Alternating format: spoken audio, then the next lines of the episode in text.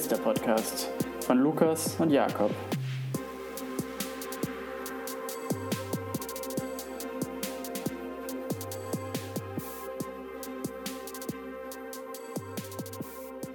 Sagst du was? Ja, ich wollte gerade fragen, wie es dir so geht, Lukas. Ja, ganz gut. Und dir? ja, ich glaube auch.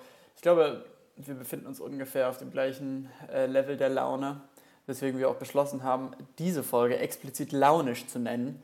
Ich glaube, das macht man meistens bei Podcasts, wenn man schon ein bisschen weiß, dass, dass es nicht so richtig in eine Richtung führen wird. Aber wir wollen es trotzdem probieren und uns und euch ein bisschen unterhalten. Ja, launisch trifft es ganz gut. Was, was, was macht uns denn heute so launisch? Hm, das ist eine sehr gute Frage, weil ich schaue aus dem Fenster und das Wetter ist wunderschön. Und ich hatte das letzte Mal schon angeteased, dass mich das Wetter sehr beschäftigt in der letzten Zeit. Das heißt, einen so tollen Umschwung, der sollte mich eigentlich äh, positiv auffüllen. Aber ich kann es auch nicht so ganz sagen. Vielleicht, vielleicht kommen wir in dieser Folge irgendwie der ganzen Sache auf den Grund.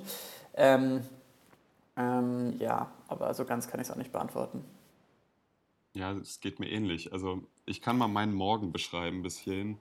Eigentlich gibt es gar keinen Grund, gerade schlecht drauf zu sein. Ich bin auch nicht so richtig schlecht drauf. Ich bin nur den ganzen Morgen schon so, so ein bisschen grundgenervt von allem. Und das wirklich ohne Grund. Wie, du, wie auch bei dir hat es hier richtig gutes Wetter. Und ich bin mhm. aufgestanden, leider viel zu früh. Also aufgestanden Was erst heißt um, um, um acht oder so, aber für einen Samstag ist es schon auf jeden Fall zu früh. Ähm, Gott. Und ich glaube, ich war schon um sieben das erste Mal wach und ja, was habe ich getan? Eigentlich, eigentlich so Sachen, die Spaß bringen, nur dass ich sie heute Morgen nicht gefühlt habe. Ich habe Zeitung gelesen, ich habe sogar ein Kreuzworträtsel gemacht. Das ist eigentlich die, die Medizin gegen schlechte Laune, egal, Absolut, egal weswegen. So, ja. Und ich habe sogar Musik gehört, aber irgendwie, ähm, ja, ir irgendwie stehe ich mir heute selbst im Weg. Ich glaube, ich, ich kann es vielleicht ähm, darauf zurückführen, ich bin wesentlich später aufgestanden als du, erst um elf. Und ähm, war dann, wollte Brötchen holen gehen und ähm, bin zu einer relativ guten Bäckerei gelaufen und habe mich schon voll darauf gefreut. Ich bin das erste Mal dahin, das war eine Empfehlung und das ist halt so eine Demeter-Bäckerei. Und irgendwie fühle ich mich jetzt schon im Alter, dass, ich, dass mich sowas freut und dass ich dann da irgendwelche Alnatura, Alnatura Bio Demeter Brötchen sehe und mich das dann so ein bisschen in Aufregung versetzt. Und vor allen Dingen, wenn ich dann die Preise sehe und ein Vollkornbrötchen kostet 90 Cent, dann denke ich halt direkt so, oh, das ist aber was Besonderes. Und dann habe ich danach die Tüte so in der Hand und die wiegt halt direkt so zwei Kilo. Und ich denke so, okay, wenn es so schwer ist, dann muss es auch toll schmecken. Wie auch immer in diesem Laden gab es keine Croissants mehr. Und das hat mich dann gleich so runtergezogen, dass ich zur nächsten Bäckerei bin. Da gab es auch keine und vielleicht kommt daher meine, meine bisschen angeschlagene Laune. Bist du so ein Croissant-Typ? Ähm, ja, wir haben gerade wir haben gerade einen Gast hier bei uns zu Hause und ähm, und äh, ich wohne ich wohne ja sehr nah an der französischen Grenze und deswegen äh, gab es gestern tatsächlich auch äh, Baguette zum Abendbrot ähm, und ähm, heute Morgen soll es dann natürlich auch Croissants geben, weil wenn man schon in der Nähe der französischen Grenze ist, dann muss man natürlich auch ähm, providen mit, mit Dingen, die es sonst nirgendwo gibt. Und bekanntlich gibt es ja in Berlin keine Croissants. ähm, ja, also, also mein Problem mit Croissants, um jetzt gleich mal so meine schlechte Laune auf dieses Themengebiet zu projizieren. Ähm, also, also, also kennst du das Problem? Du schneidest so ein Croissant auf und entweder das Messer war von vornherein nicht spitz genug und du hast das Croissant schon völlig zerdrückt. Oder, mhm. ähm, also ich, ich ich bin einfach, ich bin gut deutsch und ich schneide mein Brötchen auf und ich schneide auch das Croissant auf. Deswegen versuche ich das halt immer ja, längs aufzuschneiden. Und ja. ähm, dann hat man entweder halt das Croissant von vornherein zerdrückt oder die eine Hälfte hat man halt so dünn abgeschnitten, dass der Boden schon so Löcher hat, weißt du? Und du weißt so, okay, mhm. bestreichen kann man das jetzt nicht mehr so richtig. Deswegen, wenn ich mal ein Croissant esse, dann mache ich das wirklich meistens so, dass ich, dass ich einfach mir so Nutella oder so oben drauf ähm, streiche quasi, was wirklich überhaupt keine Ästhetik mehr hat. Und deswegen habe ich, also ich weiß nicht, ich habe es irgendwie aufgegeben, mir welche zu kaufen, weil ich den Vibe einfach nicht fühle deswegen. beim Frühstück. Ja, so, äh, das ist einfach... Die Croissant-Vibe, nee, da geht es mir ganz anders. Ich, äh, ich, du bist wahrscheinlich so ein Tunker, oder? Du tunkst das gerne in Kaffee wahrscheinlich. Nee, das, das bin ich wirklich nicht. Ich, ich schneide es, ich, ich hole extra dafür. Auf dem Tisch liegt kein scharfes Messer und dann hole ich extra noch eins, nur um dieses Croissant aufzuschneiden ja. und äh, um es dann ähm, mit zusätzlich Butter, obwohl der Croissant im Grunde aus Butter besteht, trotzdem nochmal Butter drauf zu machen und dann wahlweise Marmelade oder ähm, Nutella, sodass dieses Croissant im Grunde die, weiß ich nicht, den Tagesbedarf an Zucker und Kalorien für den ganzen Tag deckt. Ähm, so, so esse ich Croissants. Okay, ähm, Anschlussfrage. Ich wollte ganz kurz was sagen. Anschlussfrage, Nutella. Ja, stell, stell äh, Ovo, Ovo Maltine, äh, Nugassi. Nugassi, Geheimtipp seit neuestem. Bei, warte, bei Aldi habe ich das gefunden. Schmeckt ein bisschen wie Samba, aber also wirklich auch nur ein bisschen. Ähm, ist so ein neuer Samba-Abklatsch, nur in nicht öko und in billig. Schmeckt aber ganz gut. Mhm. Okay. Okay, ja, Ovo Maltine. Das ist meine persönliche Auswahl. Ähm, ich möchte dazu was sagen. Und zwar ähm, haben, wir, haben wir uns jetzt hier die ersten fünf Minuten über das Für und Wider von Croissants aufschneiden und ähm, unterhalten. Und ich finde das ein wichtiges Thema, weil da, da sind sicher, gehen die Meinungen auseinander. Ähm, aber gleichzeitig habe ich so gerade darüber nachgedacht, äh, sollte man das nicht einfach rausschneiden? Sollte man, sollte man, sollte man sowas so Triviales wirklich drin lassen? Und ähm, und dann ist mir aber aufgefallen, ich glaube, ja, wir sind schon, äh, uns ist schon wichtig, extra explizit nichts rauszuschneiden, dachte ich zumindest, bis ich die letzte Folge geschnitten habe, die ja vor zwei Wochen rausgekommen ist. Ähm, und zwar habe ich diese Folge, ist diese Folge sehr, sehr doll beschnitten, ähm, äh, weil, wir, ähm, weil wir beide, glaube ich, sehr unruhige Typen sind und, ähm, und während der andere spricht, bei mir zumindest, wenn, wenn du in deinen langen Ausführungen zum Beispiel über, das, über die Autobahn sprichst und die historische Herkunft, dann zum einen höre ich dir natürlich interessiert zu, aber zum anderen hatte ich auch so Dinge in meiner Hand und habe die ganze Zeit überall rumgeklickt und so. Und meine Aufnahmespur waren, war einfach voll mit so Ausschlägen, die ganz in die Höhe gingen und wo man ganz unangenehme Geräusche gehört hat. Und ähm, deswegen, ähm, deswegen musste ich da sehr, sehr viel schneiden. Und, äh, aber ich werde keine Croissant-Geschichten rausschneiden. Danke dir. danke, danke, Jakob. Ähm, nee, das, das empfinde ich genauso. Also, ich finde, möglichst viel immer drin lassen. Ähm, was, was wurde denn in der letzten Folge rausgeschnitten? Nur das Klicken oder wie? Oder hast du auch, ja, ja, hast genau, auch inhaltliche halt, Manipulationen vorgenommen? Inhaltlich nur so weit, dass, dass ähm, ich habe mir die Folge nochmal angehört und dann habe ich einen ganz großen Fehler gemacht. Ich habe mir, ähm, hab mir angeschaut, wer eigentlich mehr Redeanteil hat. Das ist eine kleine Obsession, die ich auch in Freundschaften von mir so ein bisschen durchführe. Ich kann dir bei jeder Freundschaft, die ich führe, sagen, ähm, eine von mir geschätzte, aber wahrscheinlich sehr genaue Prozentzahl, wie viel Prozent der eine redet und der andere redet. Und ich führe Freundschaften, da ist der Anteil sicherlich 70, 30, wenn nicht 80, 20 weil ich zum einen zwar auch sehr gerne rede, aber auch mich manchmal sehr zurückhalte und gar nichts sage und nur und nur zuhöre, weil ich immer das Gefühl habe, ich könnte dann mehr lernen vielleicht. Und aber wenn sowas, so eine Dynamik zu lange andauert, dann habe ich das Gefühl, das ist eine schlechte Freundschaft und dann möchte ich die nicht mehr führen. Und und, und deswegen ist es mir jetzt bei dir zum Beispiel schon in diesem Podcast sehr wichtig, dass wir da genau 50, 50 Prozent haben. Und dann habe ich mir eben nochmal die Ausschläge angeschaut, wer redet mehr und hatte dann das starke Gefühl, dass du mehr geredet hast als ich, dass du mehr zu sagen hattest als ich. Und dann gab es so einige Stellen, wo ich so dachte, so ja, hm, vielleicht ist jetzt nicht so wichtig, was du gesagt hast, Lukas, vielleicht sollte ich das mal rausnehmen. Aber habe ich dann natürlich nicht gemacht. Ja. Ja, ich glaube, das ist eine Thematik, die äh, jedem inne, inne ruht, der Geschwister hat. Ähm, ich, ich, ja. ich, weiß nicht, ich bin der älteste meiner Geschwister, deswegen äh, habe ich, glaube ich, noch nie ein, ein Gespräch am, am Frühstückstisch äh, zugunsten meiner Geschwister aus der Hand gegeben. Ich bin wirklich ähm, da sehr sehr ein, ein, ein großer Gesprächshegemon am Frühstückstisch. Ähm,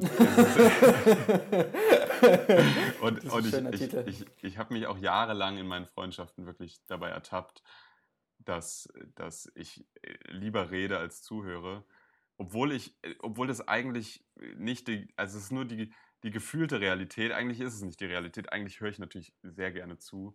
Aber ich habe wirklich ein sehr hohes Mitteilungsbedürfnis. Deswegen wird es mir tatsächlich auch am Herzen liegen, wenn wir hier um, um Gleichberechtigung kämpfen. Und vielleicht. Ja, ähm, darum geht's. Vielleicht, ich, ich bin heute eh ein bisschen schlecht drauf. Dann red, redest du heute einfach mal ganz viel und ich höre einfach nur zu. Mhm.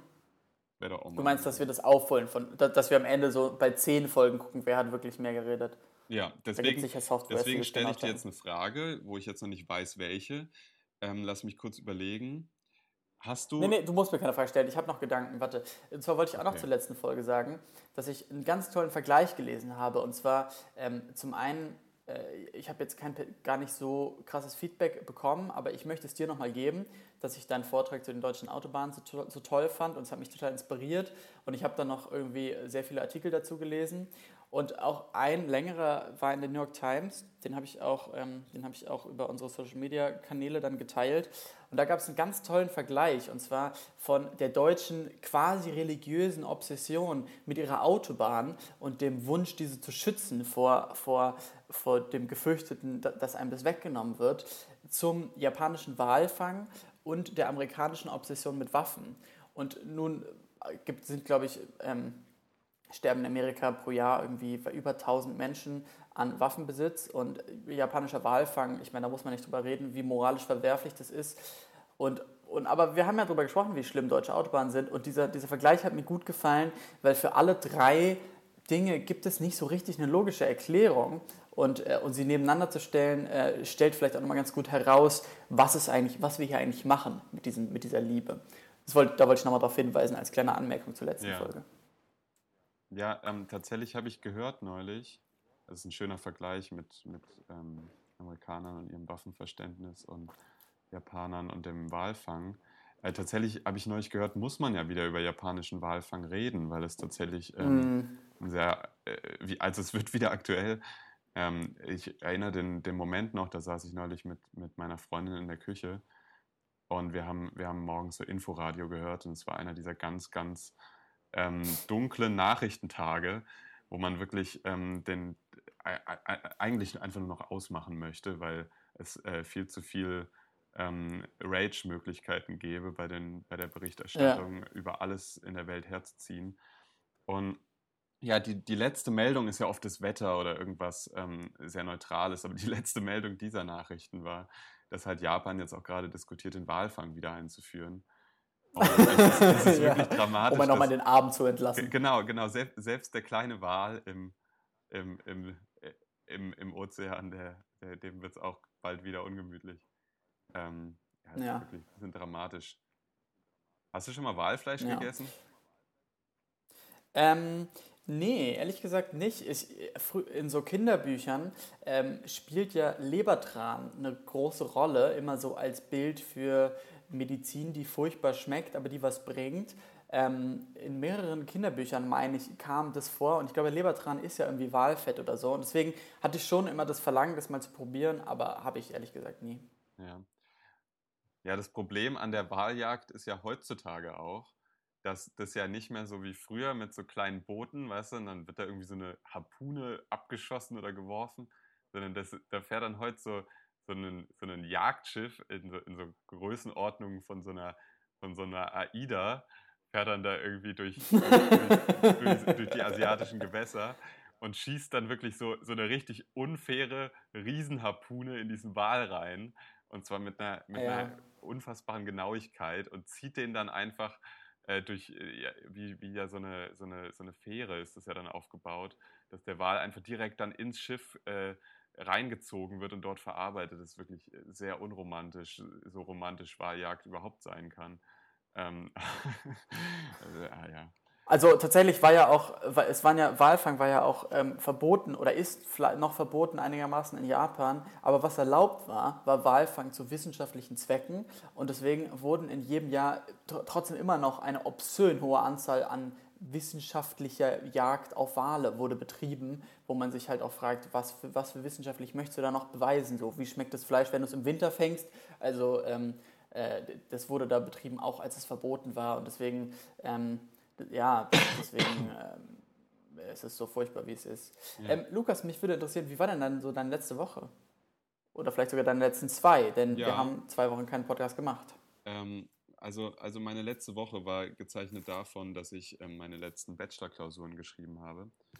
Und äh, die habe ich tatsächlich bestanden und hinter mich gebracht. Nicht und, schlecht, herzlichen Glückwunsch. Ja, danke dir, danke dir. Ähm, und jetzt beginnt quasi jetzt beginnt quasi die große, die große Zeit der, der Bachelorarbeit.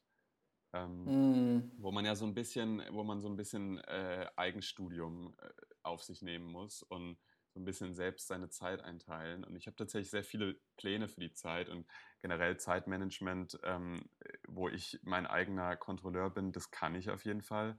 Und deswegen freue ich mich auch schon auf die nächsten zwei, drei Monate. Ähm, ich glaube nicht, dass ich da, dass ich da drin versacken werde in der Zeit. Ganz im Gegenteil. Ich glaube, dass äh, ich habe lange auf diesen Moment gewartet und quasi ist heute der erste Tag, wo ich, wo ich nicht mehr direkt was zu tun habe. Und ähm, leider bin ich heute Morgen, wie ich ja schon erzählt habe, so ein bisschen am Prokrastinieren gescheitert. Aber normalerweise passiert es nicht. Und ähm, deswegen. das sagt jeder. ab morgen, ab morgen quasi äh, beginnt ein neuer Lebensabschnitt. Ich äh, fahre auch direkt nächste Woche die Verwandtschaft besuchen, deswegen ähm, bin ich nächste Woche dann nicht mehr in der Stadt. Und ähm, ja, nee, ich habe ein, ein, ein, es ist, äh, es weht ein neuer zukunftsträchtiger Wind gerade in meinem Leben, weil so ein bisschen der Bachelor sich gerade verabschiedet aus meinem Leben. Und, ja, ähm, das ist toll. Ja, es fühlt sich tatsächlich sehr gut an. Und deswegen bin ich eigentlich auch super entspannt. Es ist nur, wie, wie ja so oft, wenn man denkt, okay, der Tag ist jetzt geschenkt, da ist man eh gut drauf. Genau dann äh, stolpert man ja so ein bisschen über sein, über sein eigenes Ego und das ist mir, glaube ich, heute Morgen passiert. Ähm, ich dachte, Prokrastinieren an sich ist schon was Schönes nach so langer Zeit des Lernens, aber ähm, äh, man, manchmal muss man sich auch selbst beschäftigt halten, um so gut drauf zu sein. Und das werde ich ab morgen auf jeden Fall wieder machen. Äh, nee, von daher, mir geht's. Na, es kommt darauf an, mit, mit, was du, mit was du prokrastiniert, kommt es halt auch, auch drauf an. Ne? Also, ich meine, man kann ja auch tolle Sachen machen so dabei. ja, heute, heute Morgen habe ich es auf jeden Fall richtig so. verhauen. Also, heute Morgen habe ich wirklich so, es war so eine Abwärtsspirale von der Laune. Da habe ich auf jeden Fall die Fähigkeit des Prokrastinierens ordentlich gegen die Wand gefahren. Ähm, aber mein, mein, Lieber, wie geht's dir denn? Also, wie waren deine letzten zwei Wochen? Bei dir ist, glaube ich, mehr los. Bei mir war es relativ linear und ab jetzt wird es spannend. So. Also ich wollte noch dazu sagen, ich traue dir auf jeden Fall ähm, aus vollem Herzen zu, was du gerade meintest, die nächsten zwei, drei Monate, Monate dass du auf die gespannt bist und, ähm, und dass du Zeitmanagement äh, so gemeistert hast, ähm, weiß ich auch. Allerdings, was am interessantesten dann wird, sind eben von der Bachelorarbeit die zweiten zwei bis drei Monate, wenn du das dann eben in so einem halben Jahr dann machen möchtest, weil man dann eben mit einer anderen Motivation da dranbleiben muss und ähm, und es wird sicher, das wird sicher interessant, aber ich bin mir sicher, dass du das schaffst. Ähm, geht gar nicht anders. Und ähm, ja, mir geht's ganz gut. Ähm, ähm die letzten zwei Wochen waren schön. Ich bin, glaube ich, auch so weit, ähm, jetzt aufzulösen, in dieser dritten Folge anfangen Namen zu nennen, nicht von Freunden, damit wir die nicht wieder rauspiepen müssen mit zu lauten Tönen, sondern von Orten. Und zwar, wo ich ja gerade schon Berlin gesagt habe und deswegen ja wahrscheinlich klar ist, dass du in Berlin wohnst ähm, und ich da auch herkomme, würde ich jetzt auch ganz gerne eröffnen, wo ich jetzt wohne, ähm, in der Nähe von Frankreich und das ist Saarbrücken. Und, ähm, schön da, oder? Ähm, aber ich möchte. Ja, ja, ist ganz schön da. Ist ganz schön da. Kann man nicht anders sagen. So langsam gefällt es mir. Äh, so, ist, so das Zentrum ähm, sind ja wirklich gefühlt fünf Straßen und ich habe es immer noch, meistere es immer noch nicht ganz genau zu wissen, wo ich langlaufen muss. Das spricht wirklich nicht für mich. Aber ähm, eigentlich, eigentlich würde ich ganz gerne äh, einen kleinen Exkurs äh, wagen und zwar ähm, ähm, war, wohne ich zwar in Saarbrücken, aber war letztes Wochenende in Berlin und wir haben uns ja auch kurz gesehen. Leider warst du krank. Aber, ähm, aber ich bin, bin nach Berlin gefahren und, ähm, und bin mit dem Bus nach Berlin gefahren. Eine Tätigkeit, die ich eigentlich sehr ungern mache. Aber es war Freitag und ähm, ja, die Züge waren zu teuer. Ich wollte nicht fliegen und dann blieb nur mir nur der Bus übrig. Und so habe ich mich dann eben, der Bus wurde auch, hat sich verspätet um vier Stunden, der Bus fuhr vier Stunden später los. Also äh, war ich dementsprechend dann auch, sollte relativ spät erst in Berlin ankommen. Das hat mich schon ein bisschen genervt. Und dann saß ich eben im Bus und habe so, wie man das eben so macht, mich ans Fenster gesetzt, meine Tasche auf den Platz neben mich gesetzt und wirklich ähm, mir nicht keine Mühe gegeben, aufzuschauen, wenn Leute eingestiegen sind. Denn der Platz neben mir ist der letzte, der besetzt wird im Bus. Diese Regel habe ich persönlich aufgestellt. Und ähm, da habe ich auch kein Problem damit, dahinter zu stehen.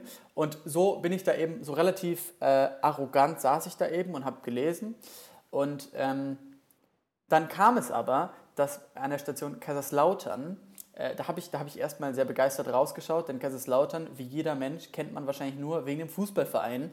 Und Kaiserslautern scheint sich auch durch nichts anderes ähm, präsentieren zu wollen, denn in der Innenstadt stehen einfach nur so sehr seltsame Figuren, so, so lebensgroße Figuren von Fußballern. Und zwar fährt man in die Stadt rein und dann steht da eben die Mannschaft von Fritz Walter, ist glaube ich der Held von 1954 vielleicht. Auf jeden Fall ähm, wird dieser Mannschaft geehrt. Man denkt so, okay, I give you that, das ist eure tolle Fußballmannschaft, bitte ehrt sie. Und dann fährst du weiter in die Stadt rein und du siehst den ersten Park und im Park sind noch mehr Fußballfiguren. Ja. So. Das, das ist der Höhepunkt ja, der kann, Kaiserslauterner Kultur. Ich, ich, ich, kann mich auf jeden Fall an, an meine Panini-Hefte aus meiner Kindheit erinnern, wo auf jeden Fall ähm, mhm. man auch nie zu wenig Kaiserslautern-Spieler in seinem Heft hatte. Das, die hatten auf jeden Fall immer, immer hohe Inflation in den kleinen, in den kleinen Fußball-Sticker-Tütchen. Ja.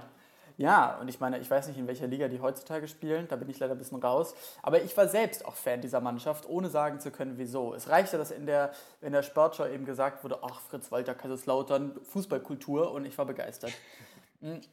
Auf jeden Fall stieg, stieg dort im Bus ein, ein Junge ein und der hat mich nachhaltig beeindruckt. Ähm, und zwar äh, Brian hieß er und der war zwölf und, und er stieg ein, kam auf mich zu, schaute mich an und meinte, Sie sitzen auf meinem Platz. Und ähm, dann habe ich realisiert, dass tatsächlich Leute das Reservierungssystem im Flixbus nutzen. Ich wusste nicht, dass wirklich Menschen das machen, aber er meinte, er macht es immer, denn er wolle natürlich am Fenster sitzen. Und da habe ich sehr gerne ihm Platz gemacht. Und er hatte eine Tasche dabei und er hatte dabei eine sehr, sehr große Pappverpackung von dem Chipshersteller ähm, Lorenz, glaube ich. Und in dieser großen Pappverpackung war, das war ein, ein Chips-Tüten-Spender, wo so ganz viele kleine Chips-Tüten rauskamen. Und die stellte er direkt neben, neben sich und ich habe ihn beeindruckt angeschaut, weil ich habe sowas noch nie gesehen. Und in meinem Blick war durchaus auch Neid und das hat er natürlich gesehen und meint so, ob ich auch eine haben möchte und da habe ich natürlich nicht Nein gesagt. Und also saßen wir dann über die nächsten zwei Stunden, die er mit mir da im Bus saß, ähm, saßen wir nebeneinander, haben die ganze Zeit Chips gegessen und ähm, uns unterhalten. Und ähm, um nochmal auf die Gesprächsverteilung hinauszukommen, äh, zurückzukommen, die ich vorher angesprochen habe, die war in diesem Fall ungefähr bei 80-20 und er hat 80 Prozent ausgemacht, denn er hat sehr gerne geredet und hat mir sehr gerne aus seinem Leben erzählt. Und das Erste, was dieser zwölfjährige Junge mich, mir gesagt hat, war, hey, ich bin Brian, ich bin geistig behindert und, ähm, und es war offensichtlich nur eine kleine geistige Behinderung, die ihn zu gewissen Wutausbrüchen hingerissen hat von Zeit zu Zeit. Ähm, aber na, ein Glück ansonsten. Hast, na, ein Glück hast du ihm den Fensterplatz abgetreten. da hättest du, hättest du wahrscheinlich ja. sonst seinen vollen Zorn abbekommen. Ja, ich, ich, und ich meine, so Wutausbrüche, man sieht Menschen Wutausbrüche nicht an. Ich glaube nicht, dass man jemanden sehen kann und ehrlich sagen kann, das ist ein wütender Mensch oder nicht. Ich Uli, glaube, das, Uli, das steckt Uli vielleicht Hoeneß sieht man Menschen. das schon an. ja, beim roten Gesicht nur. Und, und, wir, und wir saßen dann eben nebeneinander und er erzählte mir von, von, von der Schule, wo er hingeht, eine, ein Jugenddorf mit 30 anderen Kindern Jugendlichen. Ähm, und, und dass er eben darauf wartet, dass er bald wieder nach Hause kann. Seit vier Jahren ist er da eben schon, würde ganz gerne wieder zu Hause bei seiner Mutter wohnen, aber eben jetzt ginge das noch nicht und deswegen können er immer nur alle zwei Wochen sie zu Hause besuchen. Und, und, und ich dachte schon so, das muss das extremste Mittel in Deutschland sein, wenn du eben mit Problemkindern in Anführungszeichen zu tun hast, sie eben auf so eine Art Internat schicken, ein Dorf, wo eben mehr Betreuer sind als Kinder tatsächlich. Ja. Und, ähm, und, und offensichtlich, er meinte so, er würde jetzt wirklich ganz gern wieder nach Hause, deswegen würde er, jetzt, würde er sich Mühe geben. Und früher hätte er nicht gelernt, das würde er jetzt machen. Und er würde eben auch nett zu den anderen Leuten sein. Und dann haben wir eben auch über andere Themen gesprochen, zum Beispiel über Deutschrap. Ähm, er hat mir nämlich von seinem Kumpel erzählt, der bei Wesel beim Konzert auf die Bühne durfte und ich war begeistert. Und, und dann meinte er aber einfach mit seinen zwölf Jahren, ja, er findet Deutschrap toll, aber nicht so, wenn dann irgendwie es in den Texten immer gegen die Frauen geht. Und ich dachte so, was ist das für eine tolle Meinung? Ich habe Probleme, mich von Rapmusik zu trennen, die sich nur gegen Frauen richtet, weil ich denke, ach, ist doch nur ein Raptext. Und dieser zwölfjährige Junge hat mehr Rückgrat als ich. Ähm, das hat mich persönlich beeindruckt. Und außerdem sprach er auch über das Dritte Reich und zwar auch mit einer in einer Reflektiertheit, denn er meinte, da wäre so auch ein, ein Schulfreund von ihm und der würde immer so dumme Witze über Hitler machen und es wäre ganz unangebracht, das würde ihm gar nicht gefallen. Und ich dachte wirklich, ich wollte, ich wollte ihm in den Arm nehmen, so sehr hat er mich beeindruckt. Ähm, Und so, so ging eben dieses Gespräch, entwickelte sich weiter und wir waren kurz vor der Station, wo er aussteigen wollte, Darmstadt. Ähm, es glaube ich gibt, gibt nichts mehr zu Darmstadt zu sagen, außer es ist halt Darmstadt. Und dann wurden wir aber angehalten, denn was, die Flixbusse heutzutage werden ja gerne rausgezogen von der Polizei. Ja. Wir wurden also rausgezogen und er wurde so ein bisschen hibbelig und meinte so, warum biegen wir hier rechts ab? Wir müssen eigentlich links abbiegen, weil er den Weg perfekt kannte. Seit vier Jahren fährt er alle, jedes zweite Wochenende mit dem Flixbus ja. nach Hause. Und ich, und ich meinte so, ja, ja, ich, wir sind, müssen ganz kurz noch anhalten hier, so, wir sind gleich sicher gleich fertig. Und dann wurde er ein bisschen unruhig und da habe ich auch gesehen, hier entsteht vielleicht auch die Wut in anderen Situationen, weil dieses, dieses kurze Abweichen der Norm hat ihn sehr, sehr unsicher gemacht. Und, aber, und vor allen Dingen hatte er auch keinen Ausweis dabei, aber er war zwölf und die Polizei wollte seinen Ausweis nicht sehen. Die Polizei wollte nur die Ausweise der Ausländer im Bus sehen, wie es natürlich immer so ist, und ähm, haben dann nach bestem Racial Profiling nur die Ausweise von allen ausländisch aussehenden Menschen mitgenommen und dann eben ähm, die geprüft und wieder reingebracht. Mm. Und wir haben es tatsächlich dann zu, zur Endstation geschafft nach Darmstadt und er ist ausgestiegen. Und ähm, ja, und, und es, es, war eine sehr schöne Begegnung. Ich werde ihn wahrscheinlich nie wiedersehen, aber es hat mich, es hat mich sehr beeindruckt. Ey, das, das ist eine vollständige Geschichte. Also das klingt nach einem, einem richtig süßen Treffen so. Und ganz kurz muss auf jeden Fall mein Bruder von der, von der Gegebenheit mit der Polizei erzählen, weil mein Bruder hat, ähm, das ist wie so eine Krankheit bei dem, wenn der, wenn der Flixbus fährt, der wird wirklich jedes Mal von der Polizei rausgezogen. Und äh, wie, mhm. also mein Bruder kann dir echt einige Geschichten von nachts um zwei auf deutschen Autobahnen, Flixbus wird kontrolliert erzählen. Und es ist wirklich sehr erstaunlich, weil mein Bruder viel ähm, Fernbus fährt, ähm, wie oft der da schon in, in äh, Polizeikontrollen gekommen ist. Ich noch nie. Aber es liegt wahrscheinlich daran, dass ich äh, doch lieber mit dem Zug fahre als mit dem Flixbus. Ja, ich meine, ich, mein, ich auch, aber manchmal geht es halt irgendwie nicht anders oder es bietet sich einfach an. Ja. Und, ähm, und ja, es ist einfach, es ist ein sehr, sehr internationales äh, Fortbewegungsmittel. Ähm, und auch, auch eben Brian hat mir erzählt, er würde sich so darüber freuen, dass er sich mit mir unterhalten könnte, weil immer wenn er sonst fährt, würde er neben Leuten sitzen, die kein Deutsch können, weil die halt irgendwie ja. dann nur Englisch sprechen oder irgendwas anderes und so. Und ja, ich, ich meine. Ich, ich freue mich ja immer, wenn ich im Zug fahre, über jeden Gesprächspartner, den man finden kann. Ich bin tatsächlich wirklich on the hand Sagt man das so? Ja. Also ich, äh, ich, bin wirklich, wenn ich, ich fahre gerne in so, in so kleineren Abteilen, weißt du? Weil da auch die, die Wahrscheinlichkeit, dass irgendwer in diesem Abteil ein genauso hohes Mitteilungsbedürfnis hat wie ich, sehr hoch ist. Und ich habe tatsächlich schon sehr gute Gespräche mit Senioren in, ähm, in der, in, auf deutschen Bahnreisen geführt und auch natürlich mit gleichaltrigen Studenten. Das ist so die zweite Gruppe. Und ähm, ja, dann gibt es noch so die Kategorie äh, alleinreisender Geschäftsmann, äh, mit dem man sicher auch mal ganz gut reden kann. So. Und ich finde das immer, ich finde das immer ein Ort, wo echt ähm, unterschiedliche Leute zusammenkommen. Und ich nutze den immer sehr, sehr gerne. Und ich habe auch ähm, nie so den Moment, dass ich denke, oh, ich, wie, also das erzählen mir andere auch öfters, dass sie sich so vornehmen, ja, sie wollen jetzt dieses Buch lesen auf der Reise oder sie wollen aus, einfach aus dem Fenster schauen und Musik hören oder haben sich extra eine Staffel runtergeladen und so aufs Handy. Ähm, ich steige tatsächlich in den Zug mit dem festen Vorhaben, Menschen kennenzulernen. Und ähm, vielleicht bin ich da auch sehr eigen, aber ich finde es, die besten Zugfahrten fand ich immer die, wo man wen kennengelernt hat. Und dann auch direkt, wenn man bei der Oma aussteigt, direkt was zu erzählen hat von Menschen aus dem Zug. Das ist immer, das sehe ich so als interkulturellen deutschen Austausch mit, mit dem Rest der Bevölkerung an. Ja, ich, das, ist, das ist wirklich sehr bewundernswert und ich glaube, du bist nicht alleine, aber ich glaube, in der Gruppe der Menschen, die das auch so machen, bist ja. du der Jüngste. Denn ich glaube, alle anderen sind tatsächlich 60, 70-jährige Omis und Opis, denen halt langweilig ist. Weil, wie gesagt, auch im Zug setze ich mich ans Fenster, lege die Tasche neben mich und schaue wirklich straight nach vorne oder in mein ja, Buch ja. oder auf mein Laptop. Ich sehe seh auch immer also, auf, auf den ersten Blick sehr abschreckend aus. So Mütze, Kopfhörer auf, darüber eine Kapuze und dann meistens noch so die Jacke zu so einem Kissen zusammengeknüllt. Also auf den ersten Blick, glaube ich, hat noch nie jemand gedacht, oh ja, mit dem werde ich die nächsten fünf Stunden reden. So.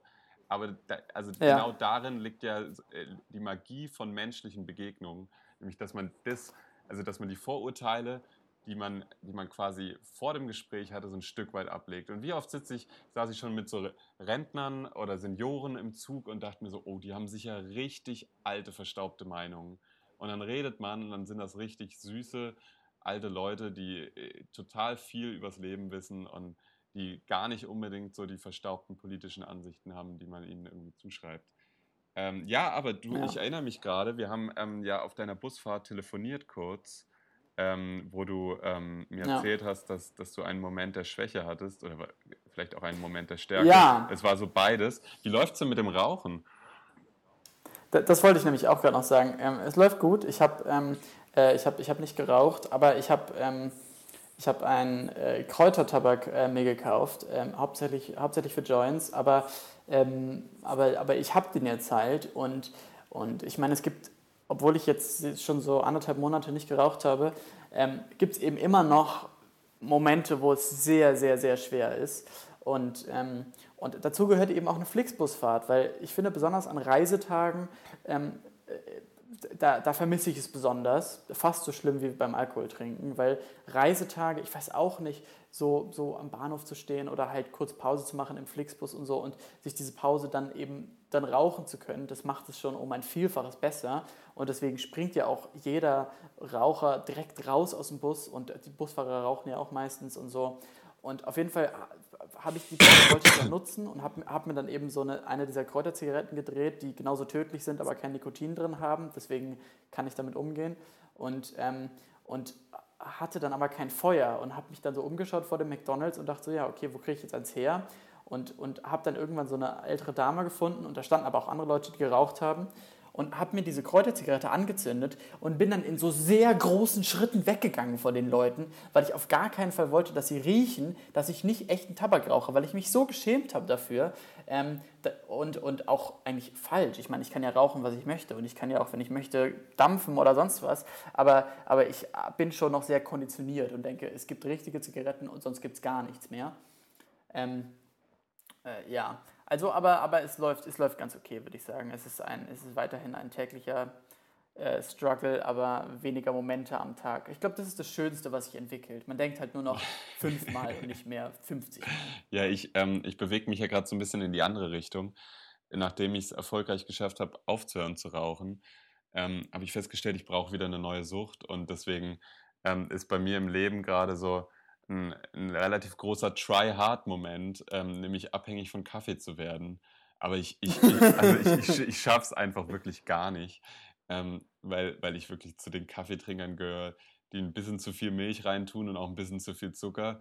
Und ähm, ja. ja. also so bei so Barista-Nerd-Gesprächen, da sehe ich mich schon irgendwann, aber es wird auf jeden Fall ein sehr, sehr steiniger Weg dahin, weil ich du passt da sehr gut rein. Ich kann es mir so gut vorstellen, dass du so eine teure, äh, dass du immer jetzt so teuren Filterkaffee trinkst und deine 100 Gramm Kaffeebohnen für 15 Euro ja. bei irgendwelchen Versandhändlern bestellst und so, äh, die das direkt aus weiß ich nicht, Äthiopien beziehen und so. Ich, das kann ich mir alles sehr gut vorstellen bei dir. Ja, das, das, das würde mich auf jeden Fall auch so ein Stück näher an meine Eltern bringen, so vom Lifestyle her.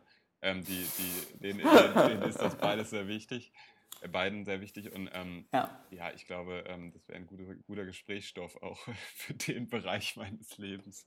Ähm, ja, äh, ich, ich würde gerne ähm, kurz mal in ähm, das Thema auf, auf ein, auf ein, auf ein Musikreview lenken, was ich vorhin gelesen habe. Und zwar mhm. folgendes. Ich habe auf der wunderschönen rap.de Seite habe ich ein, ein interaktives Album-Review zu dem neuen KKS-Album von Cool Savage äh, gelesen. Und da, da habe ich mhm. was gelesen, was mich wirklich sehr empört hat.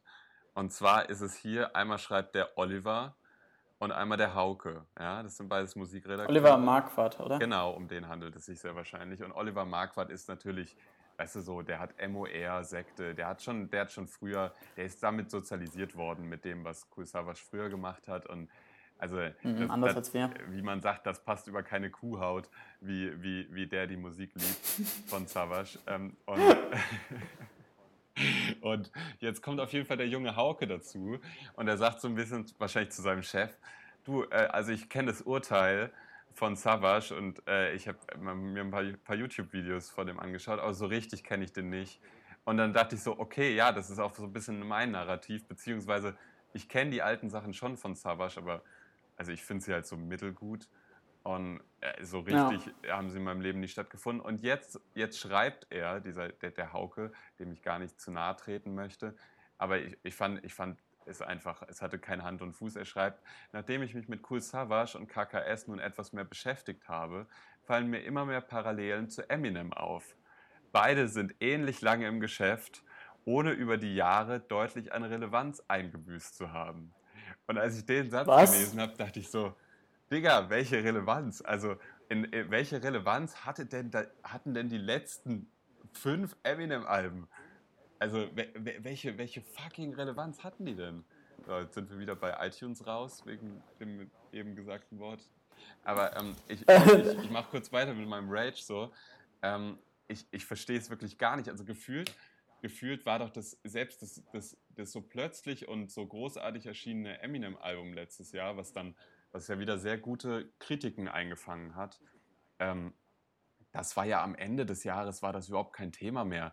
Also in Gesprächen, was war dein Rap-Album des Jahres?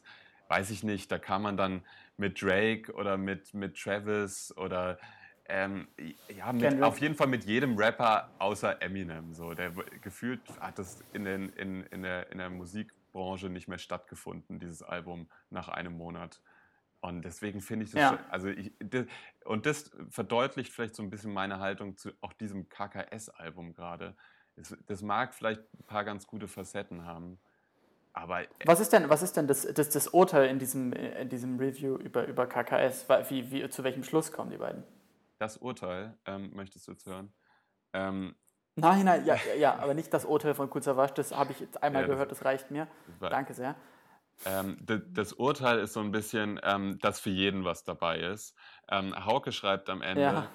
Ähm, auch, auch wenn Songs wie KDR, Anhänger von klassischem Straßenrap, durch eben jene neu mit, äh, neumodischen Attribute übel auf, aufstoßen werden, denke ich, dass Savage-Fans KKS insgesamt viel abgewinnen können. Sowohl für die jüngeren, auf poppigere Hooks gepolte Zuhörerschaft, als auch für die LMS-Nostalgiker, was ist LMS, keine Ahnung, ist etwas dabei. So. Ähm, und ich weiß nicht, also ich, ich, ich weiß nicht, bin ich jetzt einer der Jüngeren, der sich auf die poppigeren Hooks gefreut hat? ich, ich, ich, weiß es nicht. also, weil ich, ich also zuerst sollten wir vielleicht schon darauf eingehen, ähm, und zwar wegen Relevanz. Mh, hm, weil ich denke schon, dass, dass Eminem immer noch eine gewisse Relevanz hat, weil eben auch, wenn das allgemeine Urteil dann eben ist, was er macht, ist nicht mehr so interessant, es wird eben immer über Eminem gesprochen werden. Das, diesen Status, den hat er sich halt erkämpft und es ist jetzt so. Und genauso geht es Cool Savage, cool Savage aber ähm, und auch wir sprechen jetzt über dieses Album KKS und eben nicht über andere tolle Alben, die rausgekommen sind in der Vergangenheit. Ähm, aber mich, mir liegt es auch sehr auf dem Herzen, weil ich meine, das ist jetzt rausgekommen und, und Kurt Savage hat so die übliche Runde gemacht, der, die Promo-Runde und bringt jetzt eben da sein Album raus. Und da habe ich mir das angehört und wusste nicht so ganz wieso. Also, weil man sagt ja häufig äh, jungen Rappern nach, dass sie noch hungrig sind und was erreichen wollen.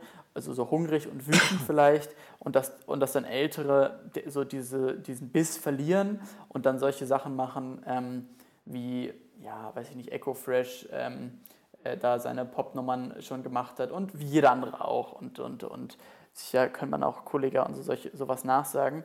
Und, aber dieses Album KKS ist schon ziemlich wütend, ehrlich gesagt. Und, und, und beim ersten Mal hören hat man schon das Gefühl, dass sich da jemand so ein bisschen allein gegen alle sieht. Und das ist ja die Attitüde, die, wo irgendwie jeder gute Rap-Song vielleicht drauf beruht. Und ich glaube, in dem, im KKS, im Titelsong, rappt er, glaube ich, auch, ich kill diese Rapper. Ja. Ähm, ah ne, KDR, also ich kill diese Rapper. Aber auch KKS äh, richtet sich allgemein gegen allen und jeden und, und super aggressiv und, ähm, und jetzt mit nicht besonders feinfühligen Lines, also gar nicht. Es ist so alles andere als, also hat jede subtil, sub, äh, subtil ähm, Hit verloren und aber beim zweiten Mal durchhören und wenn man sich auch so ein bisschen anschaut, wer da so gefeatured ist, ähm, habe ich mich eben so gefragt, warum macht man dieses Album? Und, und dann dachte ich irgendwie schon so ein bisschen einfach, es sieht aus, als sei es einfach nur aus Prinzip, weil es sind dann irgendwie alle seine Kumpels gesigned und, ähm, und aber sonst ist es wirklich mehr von dem, also mehr vom Gleichen, vom sehr, sehr Gleichen. Und, und ich bin mir sicher, dass eben der Anspruch war, zu sagen, so ja, ihr habt, ihr habt Cool Savage mit, mit eben Xavier Naidoo gesehen und er kann Pop und jetzt ähm, zeigen wir aber auch, dass er nach hart rappen kann. Und ehrlich gesagt, worauf ich hinaus möchte, ist, wenn ich ein Album sehe, wo Oli Bagno gefeatured ist, dann möchte ich Ja, Dicker, oh, ich wollte es auch gerade sagen, ne? Also mit Oli Bagno als Feature und dann, dann noch Nico Santos auf dem nächsten Song und dann, dann kommt hier auch noch der ähm, CR7Z oder wie Kenner sagen würden, Chris ähm, als Feature. Und ey, man muss wirklich sagen, das sind alles so halbbegabte Musiker. Und also SDP so ist ja auch gefeatured und zu dem CR7Z würde ich ganz gerne was sagen. Ja. Ähm, so, sorry, und, äh, und zwar ähm, habe ich auch ein Interview geguckt oder sogar zwei, wieso auch immer, mit, mit ähm, Cool Savage und zwar das mit den Ostboys.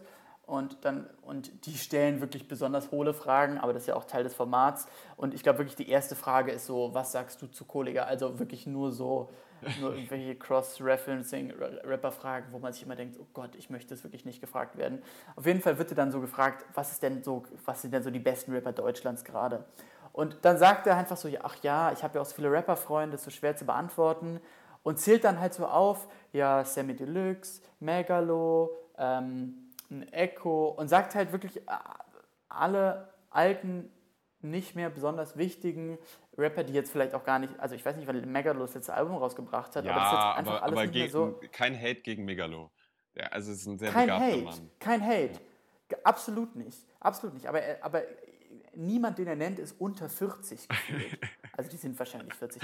Und der einzige ja. jüngere Rapper, den er nennt, ist eben dieser CR7Z. Und genau das gleiche hat Kollega vor fünf Jahren gemacht, als er gefragt wurde, wer ist der beste Rapper Deutschlands? Und er meinte, ja, Farid Bang und ich. Und, ah ja, da gibt es noch diesen CR7Z. Und, und sich so ein Newcom oder Talent rauszusuchen, der, der hat es ja auch nie wirklich geschafft. Also nee, nee, der ist halt eben kein, nicht in der KMN-Gang oder so. Und den einfach nur zu nennen, um ähm, Der hat es nicht um geschafft. Ist halt der schwach. ist nicht in der KMN gehängt. ja, sorry, das war schlecht. Deutschrap 2019, ob man es geschafft hat oder nicht.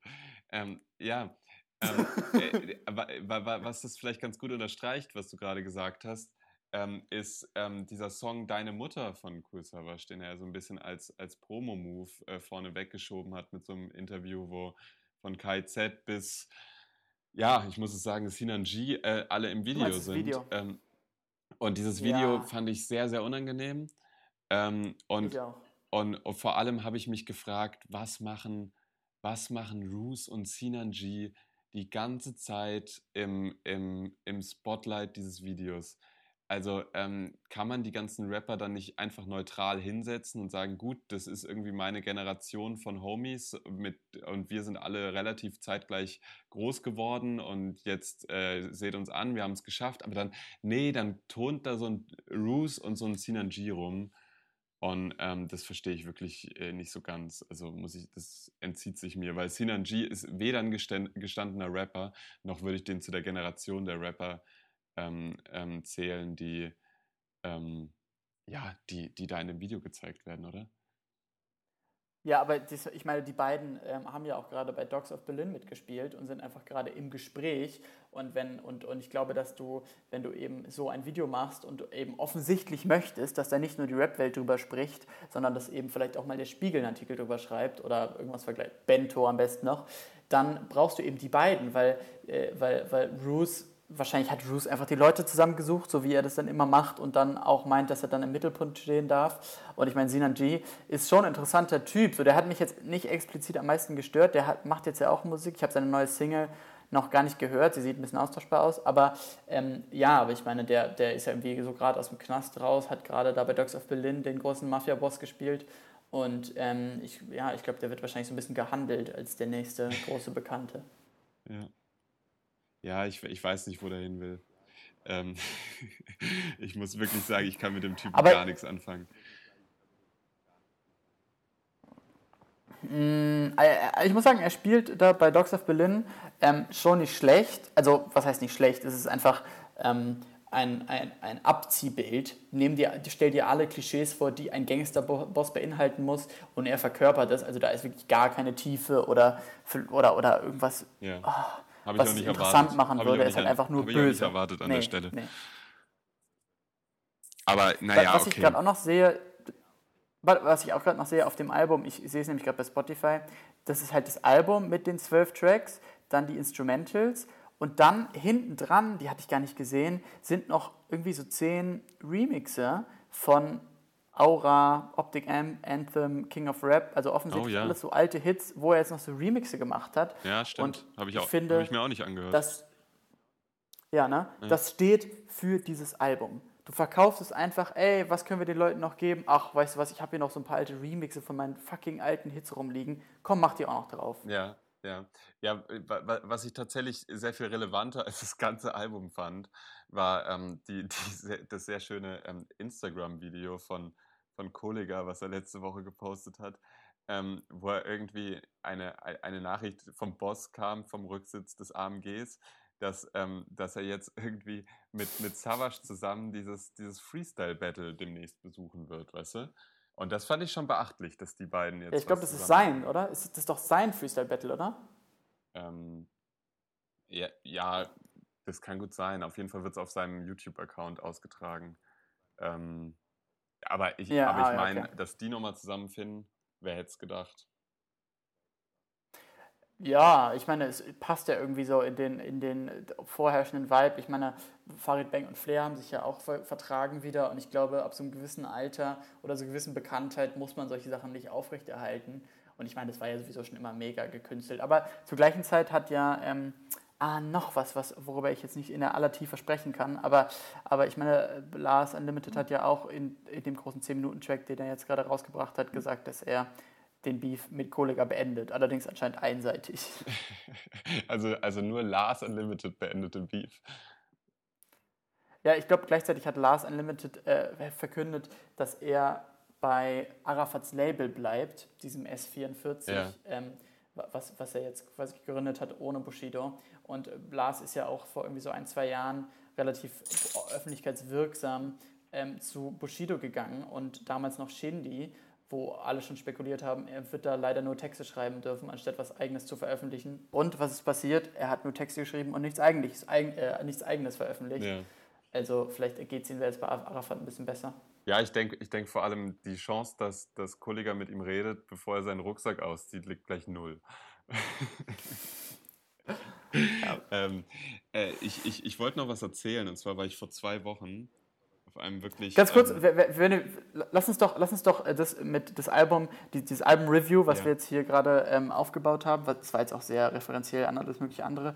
Aber würdest du dieses Album äh, empfehlen? Würdest du unseren Hörern sagen, hört doch mal rein? Das KKS-Album. Also ich, ich glaube, man sollte ja. sich auf jeden Fall mal das ein oder andere Cool Savage-Album angehört haben. Ähm, ich würde aber tatsächlich nicht das als, als erstes Album empfehlen. So.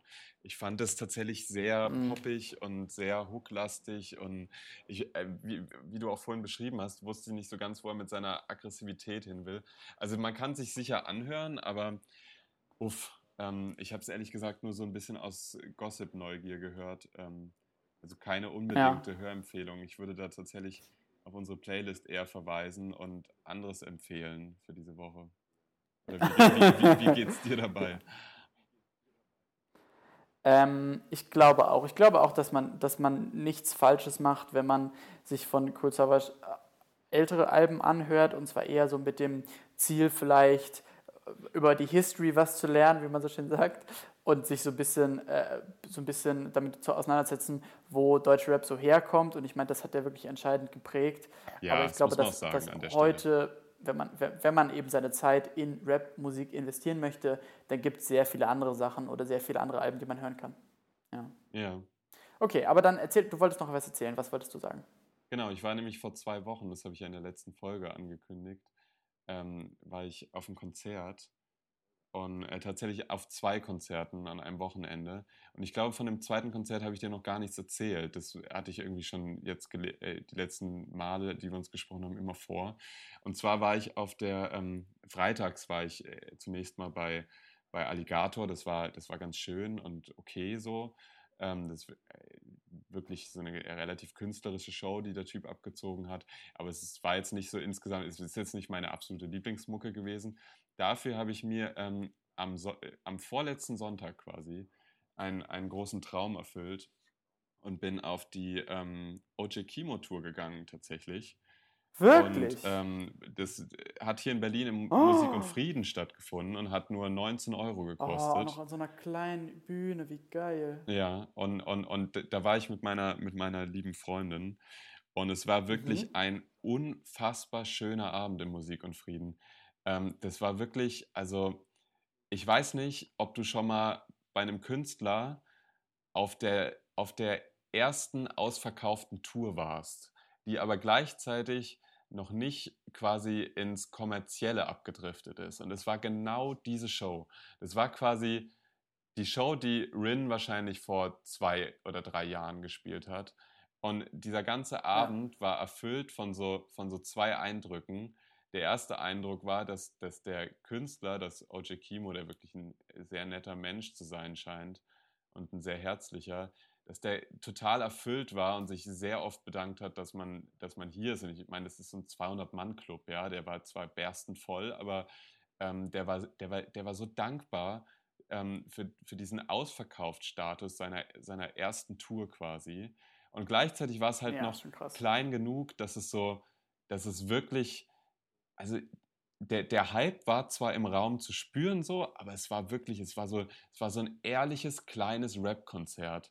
Und die Mischung daraus, dass auf so einer kleinen Bühne ähm, so ein Künstler steht, der, der so viel Dankbarkeit für diese kleine Bühne ausstrahlt, das war wirklich sehr magisch. Und es war, muss ich sagen, so, das Publikum war sehr High Fashion und 90 Prozent Männer auf jeden Fall aber es war auf jeden Fall, ähm, es war, also ich stand da mit offenen Augen und offenen Ohren und offenem Mund und habe echt gestaunt darüber, dass wirklich, also das Moshpit war quasi, also der Raum war das Moshpit und zwar die ganze Zeit durch. Und auch bei, bei ruhigen Songs, was zum Teil dann sehr unangenehm wurde, weil sich die Leute im, im Moshpit angeschaut haben, warum man eigentlich gerade springt und zu welchem Beat genau. Und ähm, es, war, es war wirklich, es war ein wahnsinnig gutes Konzerterlebnis, weil jeder, der in diesem Raum stand, wirklich diese Atmosphäre so ein bisschen gespürt hat und entweder am Abgehen war oder halt voll am Partizipieren an dieser, an dieser Stimmung. Es war ein sehr, sehr schöner Abend tatsächlich. Toll. Ja, auf jeden Fall. Das, also hatte ich schon lange nicht mehr so, eine, weißt du, so ein ehrliches Konzert. So, wo, wo man wirklich, wo, wo man mit dem Künstler fast auf Augenhöhe ist, so klein ist die Bühne. Und ey, es, war, es war wirklich toll. Und ich muss sagen, ich, ich, bin, ich, ich bereue sehr, ähm, dass, dass der, das nächste Konzert hier von Saarbrücken aus wäre in Mannheim gewesen. Ja. Und, und der kommt ja aus Mannheim oder ist aufgewachsen. Ich glaube, er kommt aus Mainz, ich bin mir nicht ganz sicher. Und ja, und es wäre die Chance gewesen, ihn eben so vor seiner Home-Crowd zu sehen. Und dann habe ich das aber irgendwie vercheckt und ähm, ja, bin sehr, sehr neidisch, weil so, das Album war auch toll und ich glaube, es war wirklich der perfekte Moment, um zu einem OG Kimo-Konzert zu gehen. Ja, ja, tatsächlich hat er letzte Woche angekündigt, dass er seine Tour verlängert. Und er geht jetzt, ja. er geht jetzt äh, Ende des Jahres, äh, macht er den, äh, den zweiten Teil der Tour. Da kann ich wirklich, jeder, ja. jeder, jeder, der das hört und der ähm, sich ein bisschen für, für zeitaktuellen Rap interessiert, das ist wirklich, ähm, auch wenn man, auch wenn das nicht ganz, es ist jetzt auch nicht ähm, meine allerlieblingsmusik zurzeit, aber es ist, es, es, es transportiert schon einen sehr guten Vibe rüber und es ist schon sehr gute Musik und das kann man sich wirklich auch für 19 Euro einfach mal ganz gut an einem Abend anhören, so in, in einem kleinen Konzertsaal. Ähm, das das ja. war auf jeden Fall eine echt schöne Stimmung da, muss ich sagen. Und A zum J war auch auf der Bühne. Ähm, den, den bewundern wir beide ähm, durch, ja. allein durch unsere Merch-Käufe bei ihm haben wir das schon oft zum Ausdruck gebracht. Das war tatsächlich unser letztes gemeinsames Konzert, oder? Wo wir waren? Ja, glaube ich auch. Ja. Ist schon ein bisschen länger her.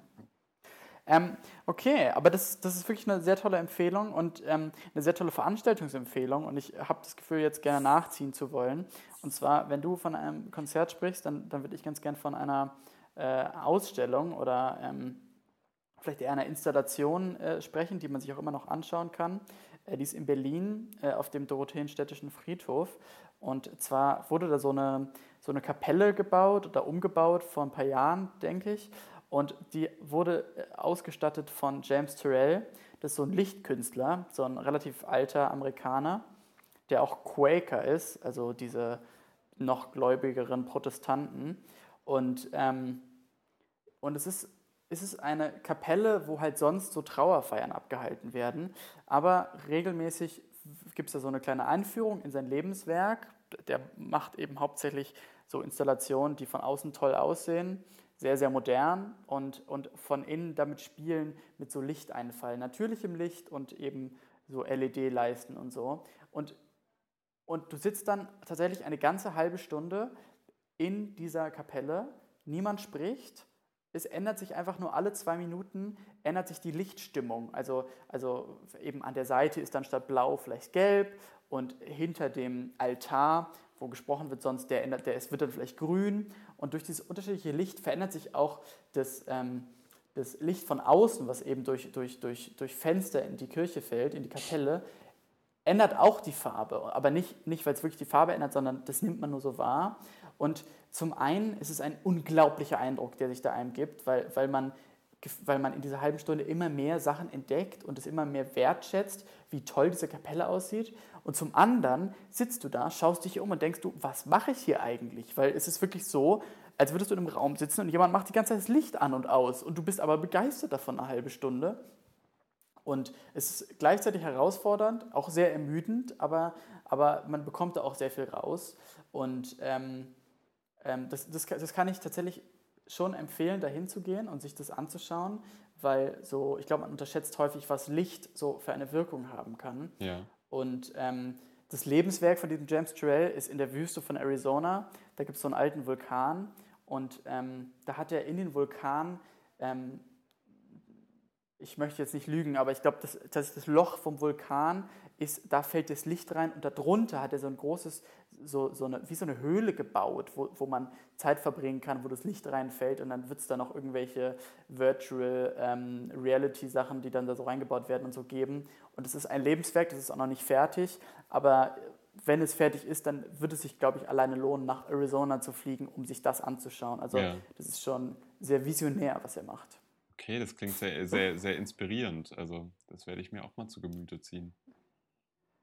Ja, es würde ehrlich gesagt passen, da auch Musik zu spielen, aber das gibt's halt, äh, da läuft keine Musik. Und was auch ist, äh, ich glaube, auf dem Dorotheenstädtischen Friedhof, um da zu begraben zu werden, da liegen ja ganz viele ähm, äh, Intellektuelle und Persönlichkeiten und so, also von Wolfgang Herrndorf bis Friedrich Hegel. Ähm, und das heißt, ich glaube, die Chance, dass wir da begraben werden, ist relativ klein, obwohl es schön wäre. Aber wenn da Trauerfeiern sind, dann wirst du eben gefragt, wir haben hier diese zehn Lichtstimmungen, die du dir auswählen kannst und dann kannst du dir einfach eine aussuchen und du kannst, glaube ich, theoretisch diese Trauerfeier verbringen und diese Kapelle ist bunt, also hell bunt erleuchtet und ähm, äh, das ist schon, es ist schon toll. Es ist so, als wäre man in so einem Kirchenbuntglasfenster. Ja. Also das hat schon was. Das ist, das ist mit, ähm, mit Sicherheit Lukas, schon toll, ja. ja. Ähm, Lukas, ähm, ich, würde an, an der, ich würde an der Stelle Stunde. einfach mal ganz frech reinkrätschen und äh, mal wieder den ja. Musiknerd raushängen lassen. Äh, das ist. Ja, wollen wir die Playlist mal befüllen mit Ge Genau, genau. Das ist ein, ein großer Bestandteil ähm, meiner Selbstidentifikation mit mir selbst, dass ich wahnsinnig gerne Musiktipps gebe. Deswegen würde ich gerne, ich mache es ganz kurz diese Woche, ähm, Nougat empfehlen, ein, ein DJ und Produzent, der ähm, Leute wie A zum J und Gold Roger in der Vergangenheit produziert hat. Und er hat einen ganz tollen mhm. Song mit dem Rapper Calvin Colt zusammen gemacht. Und der heißt Policeman, der Song. Und den würde ich gerne auf die Playlist tun und euch allen empfehlen. Das ist sehr, sehr schöner Rap, ganz leichter Rap. Und der Beat ist vor allem ähm, unfassbar. Und dann würde ich, der, der Rapper, den er da quasi featured auf dem Song, Calvin Colt, den habe ich mir daraufhin auch ein bisschen angehört. Ähm, das ist ein ganz, ganz mhm. toller Mensch. Der ähm, hat sich so ein bisschen auf die Fahne geschrieben, das Thema äh, Depressionen äh, quasi also das steht wirklich sehr im Vordergrund bei ihm. Auch auf seiner Künstlerseite bei YouTube äh, preist er das quasi an, dass er sich damit auseinandersetzt und dass, dass er das für seine Lebensaufgabe hält, quasi Menschen darüber zu, äh, zu informieren, weil nur so begegnet man diesem Thema quasi und nur so können sich andere Menschen, die davon betroffen, die sich davon betroffen fühlen, quasi nicht alleine fühlen. Und das verarbeitet er textlich in sehr, sehr krassen, unter die Haut gehenden Texten. Und ich habe jetzt einfach mal den, den härtesten Song von ihm auf die Playlist gepackt, der heißt Love and Hate, wo er über seine Depression redet. Und ähm, das Video ist tatsächlich grandios. Da, da steht er irgendwo ähm, mitten im Watt, ich würde schätzen an der, an der Nordsee irgendwo. Und es ist äh, ein tolles Video. Ähm, ja, das sind meine kurzen, bündigen Musikempfehlungen dieser Woche. Okay, ich habe ich hab auf einige Dinge, sind ja zwei Wochen, deswegen hatte ich jetzt auch für letzte Woche schon äh, Gedanken. Und zwar zum einen ähm, hat ähm, James Blake sein neues Album rausgebracht, es heißt Assume Form und das ganze Album ist toll. Ähm, und es gibt einige Songs, die man da jetzt auch hören kann. Es ist ähm, ein, ein reines Liebesalbum. Er, er scheint eine Freundin zu haben, vielleicht auch schon länger. Und dieses, und dieses, aber es gelingt ihm, dass das ganze Album nicht nach, nicht trieft vor Kitsch, sondern einfach toll ist. Und in, auf dem Album ist zum einen der Song Mile High mit Travis Scott, der echt toll ist. Und auch ein anderer Feature-Song, Where's the Catch mit Andrew äh, 3000 von, ach, dieser Rap-Kombination, wo mir jetzt der Name nicht einfällt. Ähm, aber auch Lullaby for My Insomniac und also das ganze Album funktioniert sehr gut. Barefoot in the Park. Also man sollte sich das ganze Album anhören. Ähm, ich habe jetzt, mal, hab jetzt mal gerade Where, Where's the Catch raufgepackt und ähm, dann noch Mile High, oder? Mile High, ja, genau. Ja. Und, und dann ähm, hat äh, auch Ray X ähm, ein Album rausgebracht, der macht auch Musik zusammen mit Frank Wiedemann, so ein Berliner DJ, ein Teil von ARM. Und Ray X ist so ein, ah, ich glaube, Neuseeländer und jedes Albumcover sieht gleich aus. Er ist halt so ein extrem gut aussehender Typ, der das halt auch gut inszenieren kann. Die Alben klingen im Grunde alle gleich, muss man gestehen. Und auch dieses neue Album klingt so wie alles davor. Aber es ist halt immer noch, es macht Spaß zu hören. Und, äh, und auch wenn es eben, ich meine, viele Musik klingt immer gleich und deswegen fühle ich mich nicht schlecht zu sagen, dass der Song Untold von Ray X aus dem Album Unfurl äh, sehr schön ist, sehr stimmungsvoll, kann ich empfehlen. Und als drittes ähm, muss ich mich jetzt vielleicht kurz entscheiden. Ähm, ja, ich würde es einfach machen und zwar hat auch Ariana Grande ein neues Album rausgebracht und äh, ich würde, sonst höre ich sie ehrlich gesagt nicht so viel, aber ich habe mich damit jetzt ein bisschen beschäftigt und der Song Fake Smile ähm, äh, ist einfach krass und äh, natürlich ist es Popmusik und läuft auf jedem Radiosender, wenn man noch Radio hören ja. würde. Ähm, aber kann, man, kann ich ähm, ähm, können, können, können wir uns auf den Song Bloodline von ihr einigen? Ich habe das Album tatsächlich auch einige Male gehört, muss ich jetzt kurz was zugeben. ähm, und ich, ich habe tatsächlich den Song Bloodline von Ariana Grande als optimalen Wäscheaufhängsong ähm, identifiziert. Also Leute, wenn ihr die nächste Woche über irgendwann mal Wäsche auf- oder abzuhängen habt, dann ähm, empfehle ich euch an der Stelle den Song auf unserer Playlist. Ähm, der, der, funktioniert wirklich wahnsinnig gut dazu. Ich bin richtig begeistert von ja. dem Ariana Grande Album. Äh, wirklich, da kriegt, ich finde, da kriegt gerade eine Künstlerin Profil. Ähm, ist vielleicht ein bisschen, ein bisschen, bisschen asozial, das jetzt sozusagen, aber ähm, ja, also man ist nun mal bei diesen ganzen Popstars irgendwie dabei gewesen, als die alle noch nicht so ein wirkliches erwachsenes Profil hatten. Stichwort Justin Bieber, Stichwort Ariana Grande. Und ich habe das Gefühl, dieses Thank You Next Album von Ariana Grande ist jetzt mal das erste, wo sie so ein bisschen, sagen wir mal, textlich Ideen drauf entfaltet, die ich mir jetzt zumindest, also denen ich folgen kann, sag ich mal. Ja. Mit denen stimme ich nicht ja, überein, ich meine, aber ja ist, ja, es ist sehr, es ist, äh, ist sehr herausfordernd. Es ist, äh, äh, es ist halt, ja, es ist sehr entfernt von, von, von irgendwie äh, Musik, die nicht anstoßen würde oder Texten, die nicht anstoßen würde, sondern es ist auch sehr äh, frech, obwohl es jetzt irgendwie komisch klingt. Und ähm, ja, auch, auch dieses Album ist, ist wirklich sehr gut. Ja. Kann, man, kann man nicht anders sagen. Ähm, was, äh, hast du das mitbekommen, dieser Skandal um die um die Grammy Awards, dass sie da nicht aufgetreten ist und dann irgendwie hat sie so Bilder von, von sich zu Hause auf der Couch getwittert, das so, so also war ein bisschen eingeschnappt auf jeden Fall. Ähm, und tatsächlich, was mich aber ein bisschen ein bisschen ähm, fassungslos gemacht hat, war, ähm, dass, dass äh, Mac Miller tatsächlich keinen Preis bekommen hat, der, weil, weil sein, sein, sein Album war. Obwohl er gestorben ist. Ja, genau, obwohl er gestorben ist und ein gutes Album hatte. Und äh, also, nein, deswegen natürlich nicht, aber seine, seine, seine Mutter wurde eingeladen, ja. Und seine Mutter saß im Publikum. Mhm. Und äh, ich, ich weiß es nicht, wie, ob es da eine große Trauerzeremonie am Rand auch noch gab. Wahrscheinlich ähm, wurde er zumindest mal eingeblendet, aber dann die Mutter dahin zu bestellen, ähm, irgendwie rechnet man ja dann schon so ein bisschen damit, dass sie einen Preis für ihn entgegennimmt und vielleicht sagt, wie sehr sie, äh, wie, ja, wie sehr sie, also weißt du, naja, dass sie zumindest die Plattform bekommt, ihrem Besuch an, in, in dieser Grammy-Veranstaltung einen Sinn zu verleihen. Aber nein, anscheinend hat man, ich glaub, sie sollte anscheinend einfach hat man Macmillers Mutter einfach eingeladen und dann saß die dort und dann durfte wieder nach Hause gehen. Und die durfte nicht mal, also es wäre doch schön gewesen, wenn die sich mal zum Thema Drogenmissbrauch oder irgendwas oder äh, vielleicht für die, für die Fanliebe, die im Zuge der, der Trauerfeiern ähm, ent, entgegengebracht wurde, ihrem Sohn sich hätte bedanken können oder irgendwie sowas, weißt du? Also, ähm, naja, ich fand es ein bisschen strange. Und das hat tatsächlich Ariana Grande auch völlig zu Recht kritisiert, dass diese arme Frau da sitzen musste fünf Stunden lang und genau gar keine, in gar keiner Funktion da war. Ähm, ja. Ja, also, aber tatsächlich die Grammys, ich habe viel, ich hab viel ähm, Kontroversen gelesen, vor allen Dingen, dass, ähm, dass, dass eben Jahre davor immer sehr tolle Alben von ähm, äh, schwarzen Männern und Frauen nominiert waren und dann Sachen gewonnen haben, wo man wirklich nur den Kopf schütteln konnte. Einer der krassesten Vergleiche war, glaube ich, 2013, ähm, war Kendrick nominiert für ähm, Good Kid, Mad City, das wahrscheinlich beste Album dieses ganzen Jahrzehnts. Ja.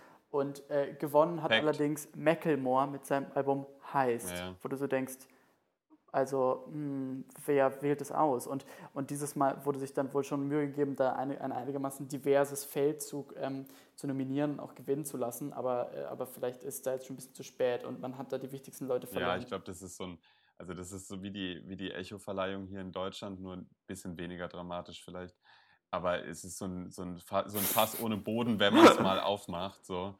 Und ähm, ja, also, ja, ja, dass, dann, dass dann irgendwie der, ich habe immer Angst, ihn falsch auszusprechen, Childish Gambino, Gambino, ähm, äh, dieses mhm. Jahr hat er ja irgendwie völlig, völlig abgeräumt, so mit, mit seinem Song This is America, völlig zu Recht natürlich.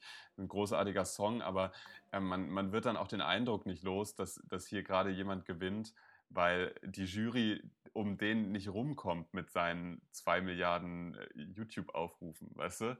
Ähm, so, und man hat dann natürlich schon immer so ein bisschen im Hinterkopf, gut, so ein Kendrick, der halt irgendwie ähm, eine, eine, eine, Milliarde YouTube-Aufrufe weniger hatte, vor, vor fünf Jahren hat es noch nicht gewonnen, so damals. Und ähm, Kendrick hat ja wirklich sehr viel getan für Black Lives Matter in Amerika musikalisch und hat dafür wirklich, also damit haben sich die Grammys keinen Gefallen getan, dem so spät erst die Preise dafür zu geben. Ja. Nee, gar nicht. Gar nicht. Okay, ja, Lukas, wir ziehen es in die Länge. Ähm, äh, lass, uns doch, lass uns doch jetzt hier aufhören. Wir sind schon über der einen ja, Stunde. Ich würde sagen, jeder, jeder einen Abschlusssatz und gut ist. Ja, ich, ich hatte nicht das Gefühl, dass wir eine launische Sendung gemacht haben. Wir sind so eingestiegen, aber ähm, wir äh, haben dann doch irgendwie ein ganz gutes Tempo gefunden. Ja, es ist. Wir waren es, nicht so thematisch. Ja. Ja, genau. Es, es war ähm, so ein bisschen, ist so dahin geplätschert heute. Es war jetzt nicht, nicht ja. groß die Materie drin. Aber es, ich würde sagen, ich bin auch ein bisschen über meine schlechte Laune hinweggekommen ähm, die letzte Stunde. Und es hat, mir das wieder, ist schön zu hören. es hat mir wieder sehr viel Freude gemacht, mit dir zu telefonieren. Und bevor ich jetzt ähm, dir danke für diese schöne Aufnahme und euch danke fürs Zuhören, äh, verabschiede ich mich einfach mit äh, einem Abschlusssatz. Und das ist ein Zitat. Und zwar folgendes: Für meine Tochter, der ich später mal erzählen kann, ihr Vater war ein Ehrenmann. Bitte, du hast das letzte Wort.